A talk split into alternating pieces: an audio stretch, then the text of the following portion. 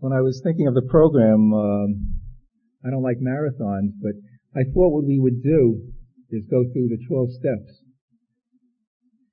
And what the 12 steps, what each step would mean to each individual who's going to be coming up and speaking, what they, what that step means to them. And since I'm not going to go on anymore, I'm going to, I'm going to bring you our first speaker, is Gene F. from New Jersey. He'll talk about the first step.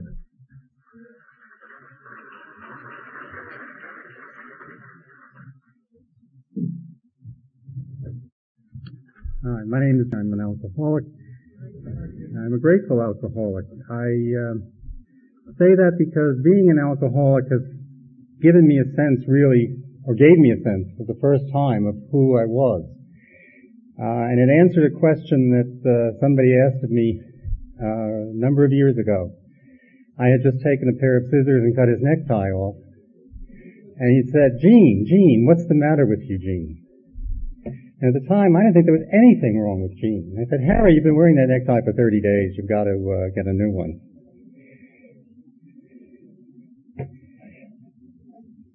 As I said, uh, well, I didn't say, they, they uh, asked me to uh, talk about the first step.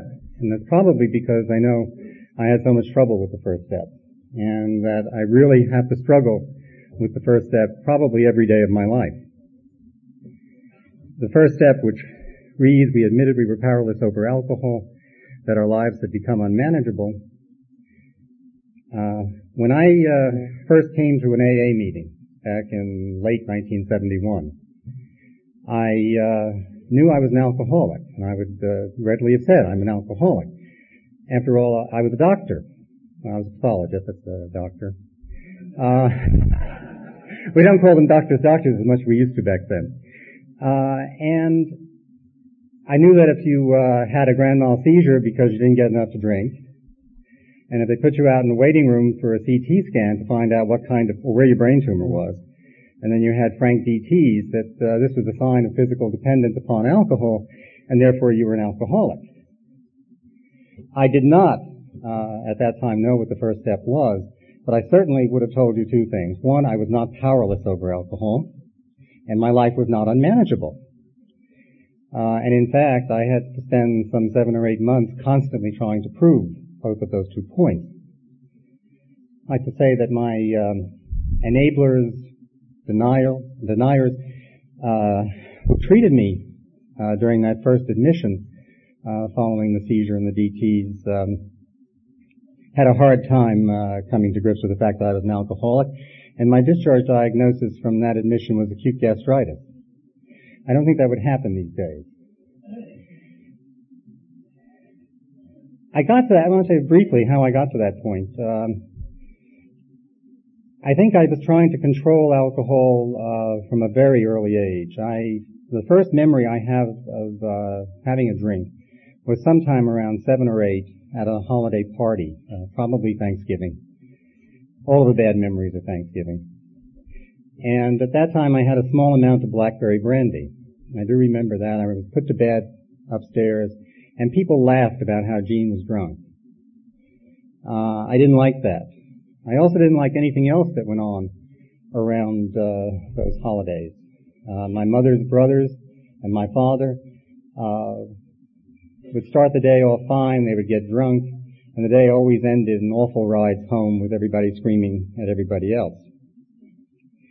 And I said at that time that I wasn't going to do that. And I did not have another drink until I was 19 years old. I have this um, distinct memory of my mother's older sister, May, uh, commenting uh, when I was in my early teens that I didn't have any of the uh, wine that the other teenagers in the uh, family were having at these parties. That's the kind that become alcoholics. I didn't say that uh, she ought to know because everybody in her family was. Um, for some reason, at the age of 19, I guess I thought I was safe. Uh, I'd gone that far. I wasn't going to be like my father. I wasn't going to be like my uncles. Uh, and I was in a terrible mess in, in my internal life. Uh, I had just graduated from college. I had learned up till that point to do only one thing in my life, and that was to take tests. and pass them, and to do very well on them. Uh, I uh, was obviously much younger than the people around me. I had very few friends. Most of those were people I had known from early childhood. And I was totally unsocialized. I was scared to death of uh, women who were, you know, several years older than me, the ones I had around me. And I just was not functioning, except as a student. And when I started to drink, I had that uh, sudden magic uh, sensation that people, uh, I've heard, heard about in these rooms an awful lot, that suddenly I could talk to people, I could socialize, I could date, and unfortunately it didn't last very long. Perhaps four to six years when I began to really find that the uh, sensation of being high was uh, much more important than all of the things that I thought I had wanted up until that point. So uh, I rapidly uh, started to drink uh, basically uh, all the time. From the last year of my residency and my two years in the Air Force, uh, I think I was drunk every night and uh, most of the time during the day. it was interesting that you were able to do that, or I, was able to do that somehow. Uh, and no one uh, threatened me. No one tried to put me into treatment. No one tried to fire me. And uh, I remember when I was in the Air Force, uh, my first year, I was at uh, Cam Ranh Bay in Vietnam, and I was uh, had a real hard time because the, the ration card system there was somewhat limiting, and I had to steal a lot of alcohol from other people's rooms. and I played poker with a couple of people, and that's the first time anybody ever said anything to me, and I didn't realize it at the time. They uh, mentioned, uh, they were, I guess, MSC people, uh, that the uh, patients at the hospital had uh, formed this wonderful AA group, uh, and they were doing just so much wonderful work with the alcoholics on the facility. They never said, Gene, would you like to go and see what's going on over there? and I certainly wasn't ready to take the hint. Um, when I came back from that uh, my Air Force experience, I uh, was in a situation where I had uh, no pretenses of being able to handle anything on my own. I certainly um, uh, didn't know how I was going to survive, and I went back home. And that's in both ways. I went home to Mama. I went home to uh, the residency program where I had been trained, and for some bizarre reason, they took me back. And then I drank for another three years, and it got uh, worse. I drank uh, every day, as I said. I had blackouts. I drove home in mm-hmm. blackouts. I tried to murder somebody in the blackout, and that I came out of one one day with my hands around my father's neck, and two policemen trying to pull me off him. Uh, I stole. I uh, I drank only stolen alcohol because I was saving money to pay off the IRS when they finally caught me because I hadn't filed taxes for three years. And I also stole a car. That is, I uh, walked away from the car that I had, uh, or didn't walk away from the car. I walked away from Maryland with the car and just never bothered to pay any uh, uh, the payments. And when they finally caught me, fortunately I had enough money to uh, pay them, and they were happy to let it go at that. At any rate, I uh, was uh, in this situation totally out of control, and all I was doing was drinking. And that's when I had the seizure. And that's when uh, things began to change. As I said, the uh, people uh, said I had acute gastritis, but they did call a psychiatrist to treat it. And the the psychiatrist, I, I, will always be grateful to, uh, because although he didn't really uh, help me as a psychiatrist, he uh, made it a bargain with me. He said that he would see me two days a week if I would go to AA meetings three days a week, and he even called AA. And somebody from the Caduceus group in New York came to see me, uh, and he took me to my first meeting. At that first meeting, uh, two things were really noticeable to me. One was that a full professor in my department walked in the door. As I tried to sneak under the table like that, uh, he said to me, gee, I didn't know we frequented the same dives. And that was wonderful. Uh, that may be the first time I really related uh, to anybody in my department. Um, the other thing that I noticed was that there were all these signs about God, and God and I were had parted company uh, in college or before college. Uh, I certainly was not about to uh, forgive him for the Children's Crusade and any number of other things that I resented him for uh, just to get sober. Um, and in fact, uh, I rewrote the uh, steps leaving out God. Didn't help. I went to those meetings for, um, I guess, seven or eight months. I, I, I can't say exactly because I don't know really when that first seizure was. But really nothing came of, uh, I, I heard I, I, that I, I didn't hear. Um, what I was doing uh, over those eight months while I was being admitted to the hospital periodically for repeated seizures uh, or just for uh, acute anxiety um, was controlling alcohol. As I said, I knew I was physically addicted. I knew I had to have a certain amount uh, to keep from having seizures, and I knew I didn't want to have uh, uh, the experience of passing out uh, while I was driving, and I didn't want to have uh, the experience of passing out in the middle of work. So I worked at eight months at finding that dose of alcohol, the magic dose that would keep me from convulsing on one hand and passing out on the other. And the first time I uh, faced powerlessness was when uh, July of 72, I found I could not uh, find that dose. There was no um, safety interval. I, the dose that I needed to keep me from uh, convulsing was the dose that would make me uh, pass out. I called the psychiatrist and uh, said, "I've got to do something." And it, it's very interesting that uh, he put me back in the hospital, and that was the first time that anybody in my department said to me that I had to shape up or ship out. Uh, and I later asked them, why did you uh, finally threaten my, me? Uh, and they said, well, you know, we were afraid that you would kill yourself if we threatened you. And suicide had never been anywhere near the, the, at least the forefront of consciousness all I had been thinking about was surviving and being able to get my dose. At any rate, I started going to AA, really going to AA.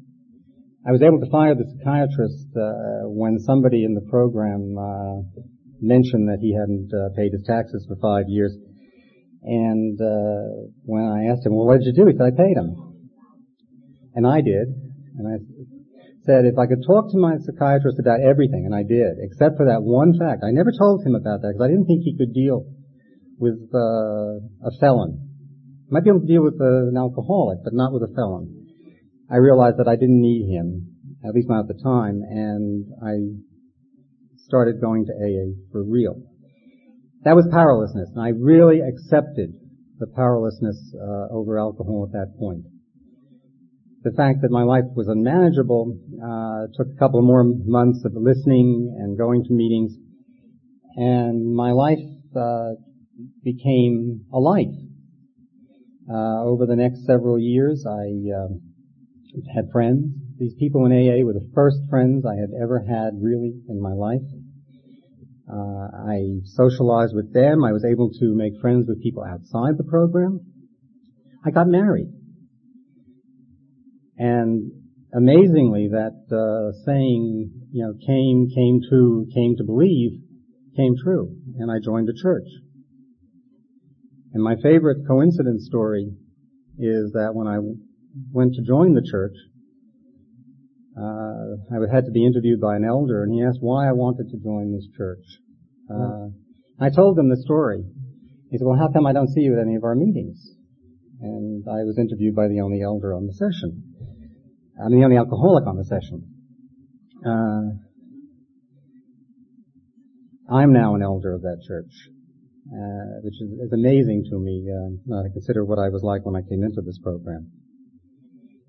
And I question, had I taken the first step after all that struggle? Yes, I had. Had I worked the steps after that? Yes, I had. Is it possible to forget all of that? And the answer is yes, it is. After about 13 years uh, in the program, I really stopped going to meetings. It was somewhat gradual, but um, in 1986, I moved out to New Jersey, and Bill Daniel, who I had known from the Morristown meetings and from uh, our gym in New York, where we uh, exercised together, uh, had Lauren call me and invite me to one of the local meetings here in New Jersey. And I was way too busy, and I didn't go.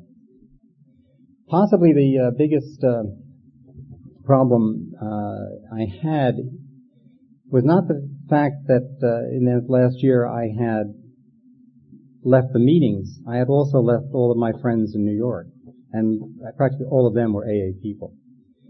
And they would have known, I'm sure, when I got to be as crazy as I did at the end of another year. I was the new kid on the block.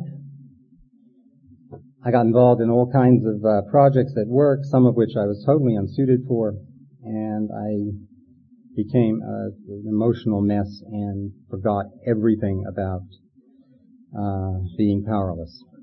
Um, and one night at a medical society uh, dinner, I had a glass of wine and nothing happened. The next month, I had a glass of wine and nothing happened. And that weekend, I drank two quarts of vodka, and I was back out. Uh, and it wasn't just that I was drinking again. Uh, I was totally self-sufficient again. I began to withdraw from my partners whom I hated, from my wife who really didn't understand anything, uh, and I was trying to run the show uh, all on my own.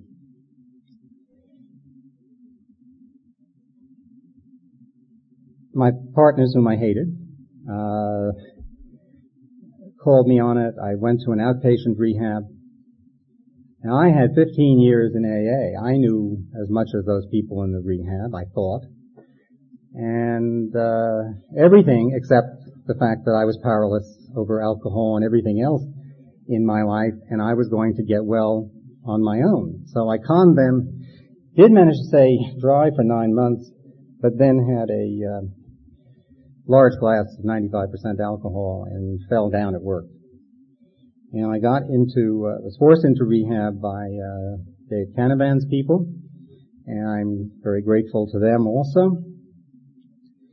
And I was self-sufficient again. For three weeks, I thought I was fooling everybody.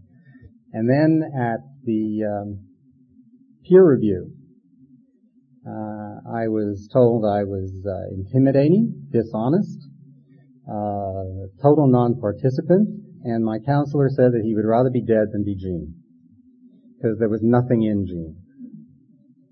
And he was right. And that night I felt like suicide for the first time in my life. I have the notes where I was debating whether I should drive into a bridge abutment or use my shoelaces to hang myself from the doorknob.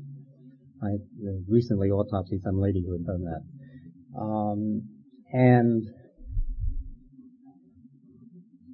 that really was both the worst and maybe the best night that I can remember uh, in my life because that really uh, showed me that I was powerless again, that my life was unmanageable.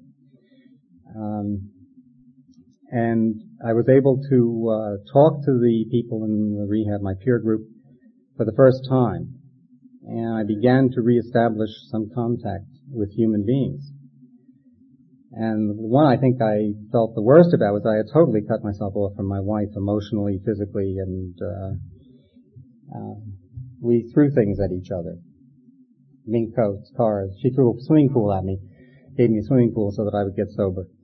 Uh, all of these things that meant nothing. Um, and since I've been back, it's about five and a half years now, I have been going to meetings almost every day and every day I have to tell myself that, uh, not that I'm an alcoholic.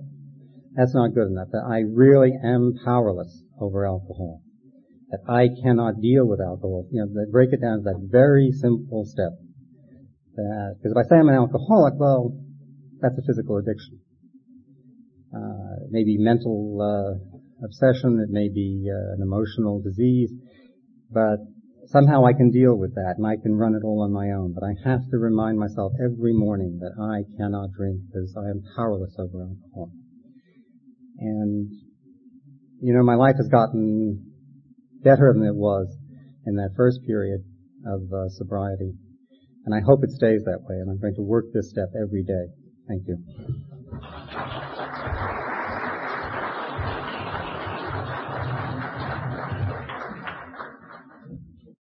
Thank you very much, Gene. And for step two, I'd like to present Van Kay.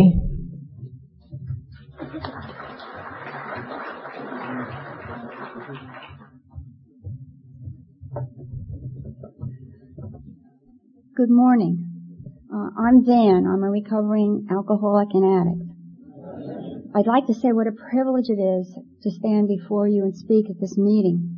And I want to thank everyone that's here for giving me that privilege. The second step, yes, uh, came to believe that a power greater than myself could restore me to sanity. Uh, that was probably uh, the hardest step in my life ever to take. I was born of alcoholic parents. They were functional and alcoholic, and I'm sure that when the sperm met the egg, my destiny was mm. sealed. Uh, another alcoholic was born, although it would take me almost 50 years to come to terms with that fact. As I grew up, I encountered the things in my house that a child does when there's active alcoholism in the house the Jekyll and Hyde transformations, the arguments, the abuse, the sometimes violence. But every once in a while would be uh, a moment of nurturing and loving kindness. Certainly always inconsistency in the home. I grew up um, knowing that I was different, knowing that my family life was different, that other people had a different life at home than I did. I grew up never being comfortable anywhere I grew up swearing that I would never, ever, drops of alcohol would never pass my lips. Somewhere in all this, um, I developed an avid passion and love for horses and riding. And I think as I look back now and the times that I went to the barn and was there with the animals were probably the only moments of security and maybe normalcy that I had in my life when I was a youngster.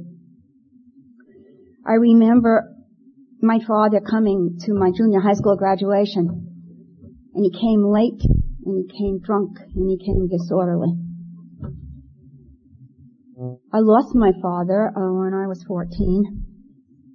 Uh, he died of the cardiac complications of alcoholism, and his autopsy went on at great length to describe his cirrhosis. Of course, that was never talked about in the family. I went from high school to nursing school. And nursing school was a critical step for me. I learned uh, three things there that I would carry with me for the rest of my life. The first one was that I had intellectual ability and that I was capable of intellectual achievement. Now, I had never done this before in high school, so this was a new ballgame to me. I also discovered that you could hide behind intellectual achievements and that you could use something else for your identity. Uh, in my senior year, uh, along with peer pressure and everything else, I had my first taste of alcohol that passed these lips that would never see the light of day. However, I did, and again, as I've heard so many times in this room, I felt warm, good, complete. I felt okay. I felt as if I fit. I was an alcoholic from the first sip. Uh, I never drank on a daily basis, but I always drank for that nice warm oblivion. Um, the third thing that I learned in nursing school was the use of Dexedrine. Our medical, uh, the school doctor did not like little chubby student nurses, and so Dexedrine was handed out freely uh, to anyone uh, who needed it, and certainly was encouraged for those of us who were chubby. I then went on to uh, Columbia University for my undergraduate work. Um, I decided to go into medical school and be pre-med. And there I was, armed with my alcohol, my Dexedrine, and the ability to intellectually achieve and hide behind my achievements. I remember uh, one morning in uh, dissection lab, uh, And I came in after a really heavy night's use of, uh, of drugs and alcohol. And my lab partner, who was also pre-med, turned to me and looked at me with my shaking hands and he said, I hope you're not planning on being a brain surgeon. It was there. It was all there. Uh, I was early in my disease, but the warning signs were there. I have a letter from the assistant dean of Columbia University he sent me a letter and he said, you know, I was going over the files of our pre-med students and I just wanted to let you know how remarkable your record was and is. I still have that letter. I don't hide behind it anymore. How could anyone with a letter like that have a problem? Certainly not me. Uh, I met my husband to be, a wonderful man uh, who was a PhD student at Columbia. Uh, I was admitted uh, to the uh, medical school of Albert Einstein in the Bronx. Uh, we were married in my first year of medical school. Uh, I remember medical school as working hard, not doing much in the way of drinking and um, drugging, but working hard. Then I graduated and then we moved to Puerto Rico where I tried valiantly to do two internships, but my physical health failed. Um, I was really uh, almost confined to the house because of my physical disabilities. And yes, indeed, the old escape in the mood changing drugs and uh, liquids took over and flourished. And one day my wonderful husband came to me and he said, I don't know who you are. You're not the woman I married. I can no longer stay part of this marriage. And he divorced me. And then there followed some years of struggle and when I came home and trying to do uh, years of uh, internship, years of residency. Um, I woke up one morning to feel great emptiness and to know that I really didn't feel much like living. I was really chronically suicidal. I looked back on the failure of my marriage and uh, I still though had that passion for riding and horses. That was the last thing I had. And I was taking riding lessons. And I went out this one morning for a riding lesson and in the group before me was this beautiful animal, this beautiful horse. She was gray, a light gray thoroughbred and she had a black mane and tail. I'd never seen anything so beautiful. And I knew, I knew looking at her, she was my horse. She was what I waited my entire life for. And I bought her on the spot. Her name was Babes. And I used to stand by the field and I used to watch her play and she'd run and she would gallop and she would buck. And you just knew she enjoyed every moment she had on this earth.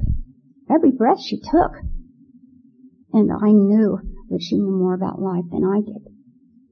I also knew that my drinking was interfering with my taking care of her in the way she should have been taken care of. And so I came into this wonderful program for the first time. Um, I came in, got my life straightened out, stopped drinking, I had this wonderful sponsor, and I remember when it came down to that um, higher power stuff, and I said, "Oh, this will be a snap." I'm a card-carrying Lutheran, and I've been in a hundred churches and a hundred choirs, and no problem, no problem whatsoever. Little did I know. Then one day, when I was feeling well and cocky, I went to my sponsor and I said to her, "You know, if I'm so weak that I have to be part of this very rigid structure program in order to stay sober, then maybe I shouldn't have a medical license. So maybe I better go out there and prove how strong I am all by myself. And like all good sponsors, she said, well, gotta do what you gotta do. And I left the program. And of course, I fell. I fell mightily many times. The relapse occurred the prescription drugs set in. Within six blocks away from my home, I would get lost. I would have to ask people how to get back. I remember getting lost driving to work, a place I had worked years. one night I was three hours late because I had ended up in southern New Jersey somewhere and I didn't know where the hell I was. And they covered for me, my friends. But finally, one day, I was reported for inappropriate behavior. Thank God.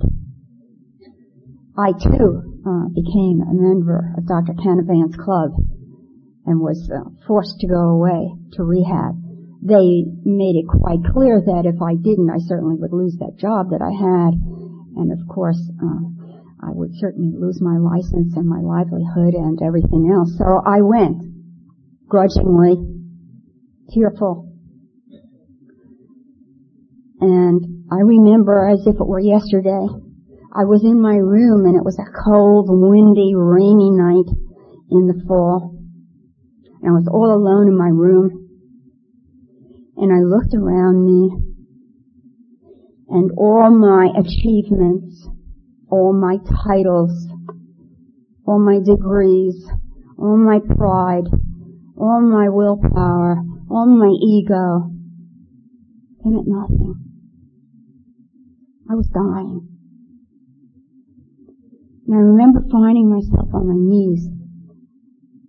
And I remember raising my hands above and saying, yes, yes, I believe. Because I knew that if I didn't, I would die. That night of my rebirth was approximately 10 years ago now. And my babes, my wonderful babes, she was with me 14 years by my side. In the third year of my good sobriety, her time came. She had cancer. Uh, my friend said to me, uh, she knew she could go now because you were okay. And like she was there for me every day of her life, I was there for her on her last day. And I held her to her last breath. I was clean, and I was sober, and I was prayerful as I sent her to the Creator thanking the Creator and this wonderful animal for the gift of my life.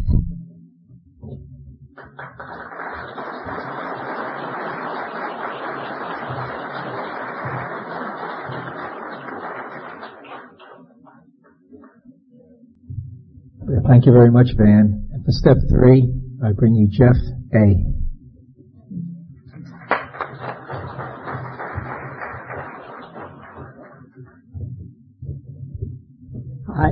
Hi, I'm Jeff. I'm an alcoholic and an addict.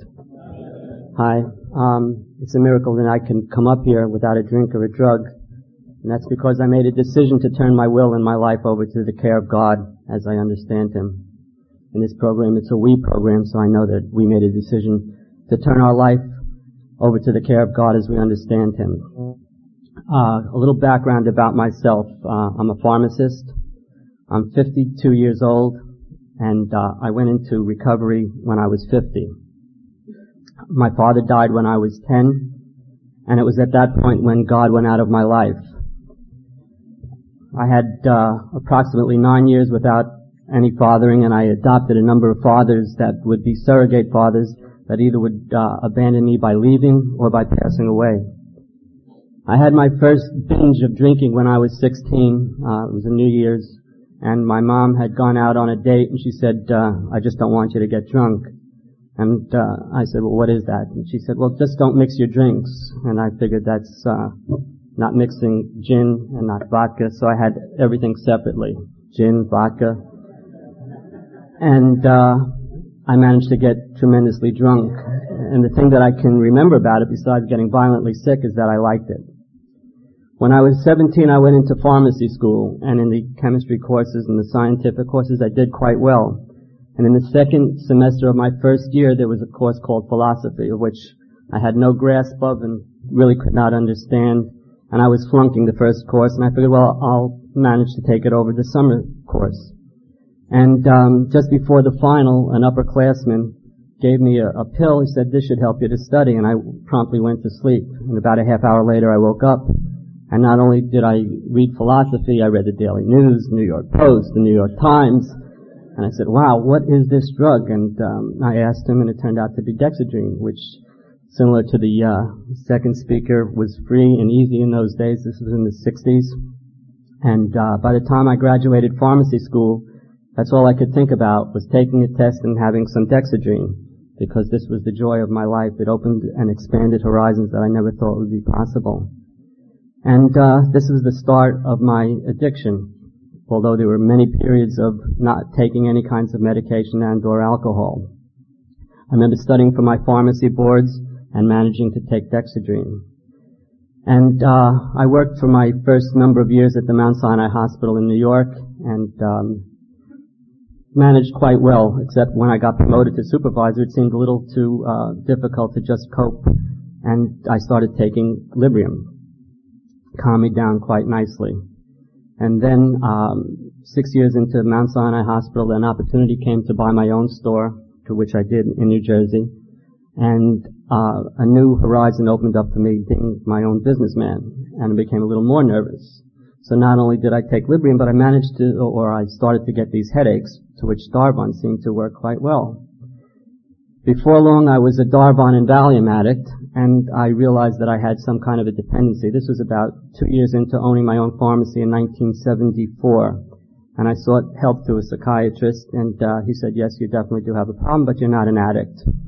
And um, I suggest that you stop taking the medication, but you shouldn't do it immediately. I think we should put you on a wean program, of which I went on for about three months, and then I was relieved of uh, of this dependency for a short period of time. But I continued to drink and never felt that I had a drinking problem. And every time that I drank, I felt good. Every time I took, as I mentioned in the past, a Librium or a Valium or a Darvon, I felt good. So what could be bad? Um, in 1976, I got the first of many kidney stone attacks, to which I still suffer from them. Matter of fact, in 1993, I passed four kidney stones. Um, and the miracle of that is that uh, in those four kidney stones, the most pain that I pain management that I took was Tylenol and got through all of them and actually passed the stones.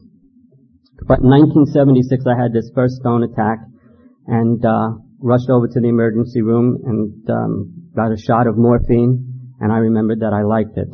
And uh, this categorically went on. I liked the drug. And as my pharmacy progressed, the store got bigger and bigger and bigger, and we had to move to greater headquarters, and sure enough, I just wasn't coping. And the headaches came back, and I found a new drug called Fioris, Fiorinal, actually.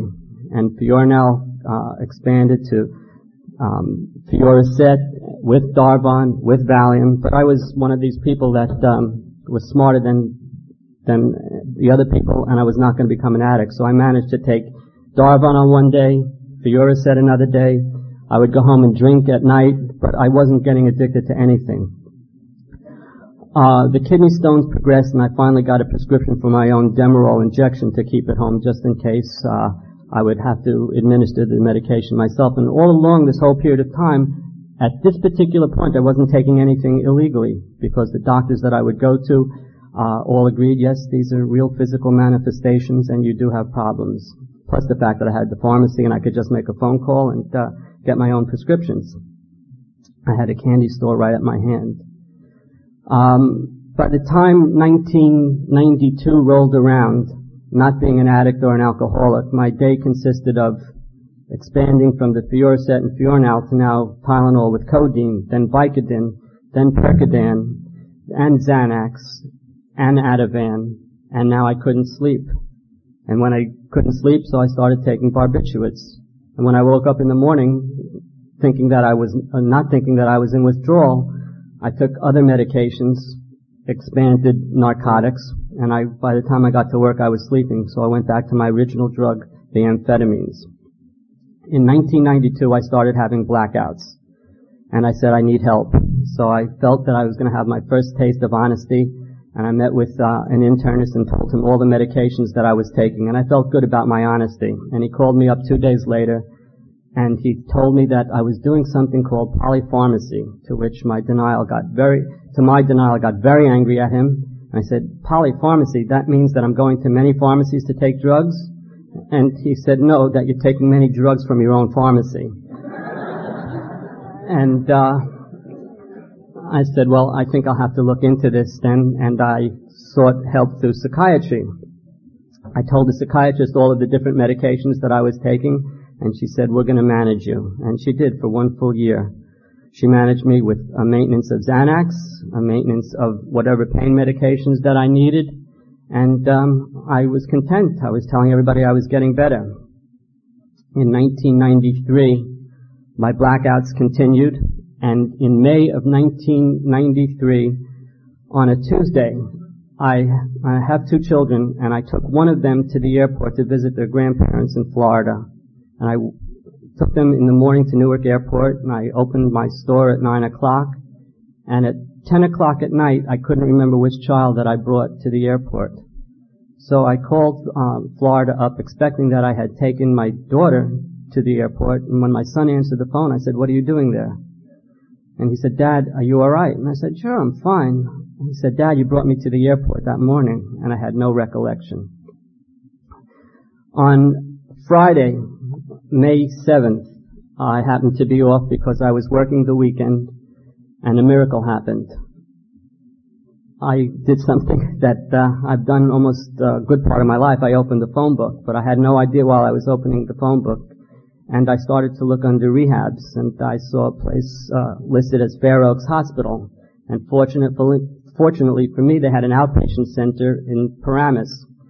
And uh, some kind of peace came over me, which I really had no idea of uh, about the steps. I had no idea of, of, really addiction or alcoholism. And I went for an evaluation, and um, I told them what I needed. I said, uh, look, I'm a pharmacist. I work 12 hours a day. I'm off Monday evenings. I'm off Wednesday evenings. Uh, these are the medications that I'm taking, so see if you can find a program that fits my, into my schedule. And um, I gave him the list of the medications that I'm taking, and the nurse evaluated me, and she said, I'll be back in about 10 or 15 minutes. The, the Fair Oaks Hospital at that time was in Summit, New Jersey, and she came back and said they feel that you should go for inpatient treatment but it would be for just a short time. And I said I would consider that, and um, I went home, told my wife about it, and yet another peace came over me that I just couldn't understand. And by Monday, um, I had checked myself into Fair Oaks Hospital, just with that miraculous turning of the uh, of opening the phone book. And uh, I have to assume, like all good addicts, I emptied my medicine cabinet that morning, um, not down the toilet, but in my mouth. And um, went in quite stoned, drunk, and, and drugged. And I came to on a Wednesday, and um, they said, "Why don't you come to this uh, group session and group meeting?" And I saw uh, a poster of 12 steps and 12 traditions, and I said, "Well, where do I go? I, I really don't belong here." Uh, they said, "Well, why don't you just sit in on the meeting and see what you can get out of it?" And I heard people talking about uh, hi, I'm so and so, I'm an addict. Hi, so and so, I'm an alcoholic. And I said, well, I'll sit through this for this period of time. Uh, the detox program was approximately 14 days, and people were going home after seven days, and I managed to stay there for 16 days. I had to get rid of barbiturates. I had to get rid of narcotics, the opiates. I had to get rid of the benzodiazepines, and it took the full 16 days for me to get rid of all of that. But uh, to them and to myself, I said, I really don't have to get rid of alcohol because I'm not an alcoholic. To which I said, just stick around for a while. Um, fortunately, I was discharged, and with the understanding that I would go to outpatient um, aftercare, and um, but also more importantly that I get to a meeting. And um, this was the most important thing to me was to get to a meeting because this is what I heard other people were doing. And I got out on a Wednesday, um, May 26th, and the first meeting that I had seen was at the Fort Lee Jewish Center, and it turns out that there was a Jewish holiday, and there was nobody there. And I said, uh, I wonder if this means relapse. And uh, well, all of a sudden a car drove up, and I said, I'm Jeff, I just got out of rehab, and the fellow said, well, you need to get to a meeting, and I'm going to bring you there. And that was the first recognition that I had that a power greater than myself, uh, excuse me, that I had was turning my will and my life over to the care of God because as far as I'm concerned, this person came out of the blue and guided me to my first meeting. He eventually became my sponsor. Um, I gave up my pharmacy license for a year. I thought I was going to get it back in six months. I met with the board of pharmacy six months after I had voluntarily surrendered. um, my license, which was the best thing that could ever happen to me. And when I met with the Board of Pharmacy, I felt quite good. I made a good um, presentation, and they said that you should stay out a year. And by this time, I was going to the caduceus meeting and sharing this. They reassured me, and I was able to turn my will and my life over to the care of God. And I realized that this was the best thing that could happen to me.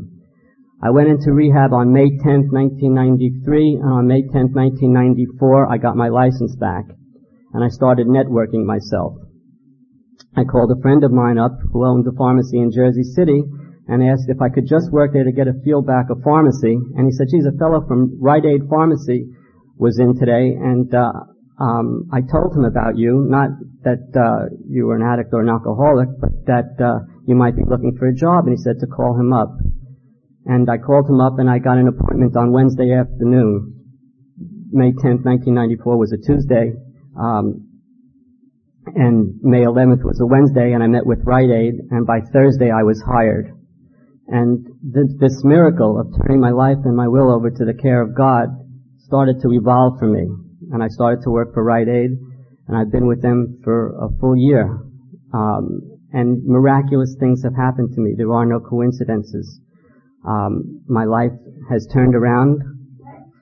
God bless you. Um, and and even something like that, to me, is turning my life over to the care of God. Reminds me that there is a God, and I had to say, God bless you. Um, my life is a miracle today. Uh, I enjoy this program. This program has given so much to me.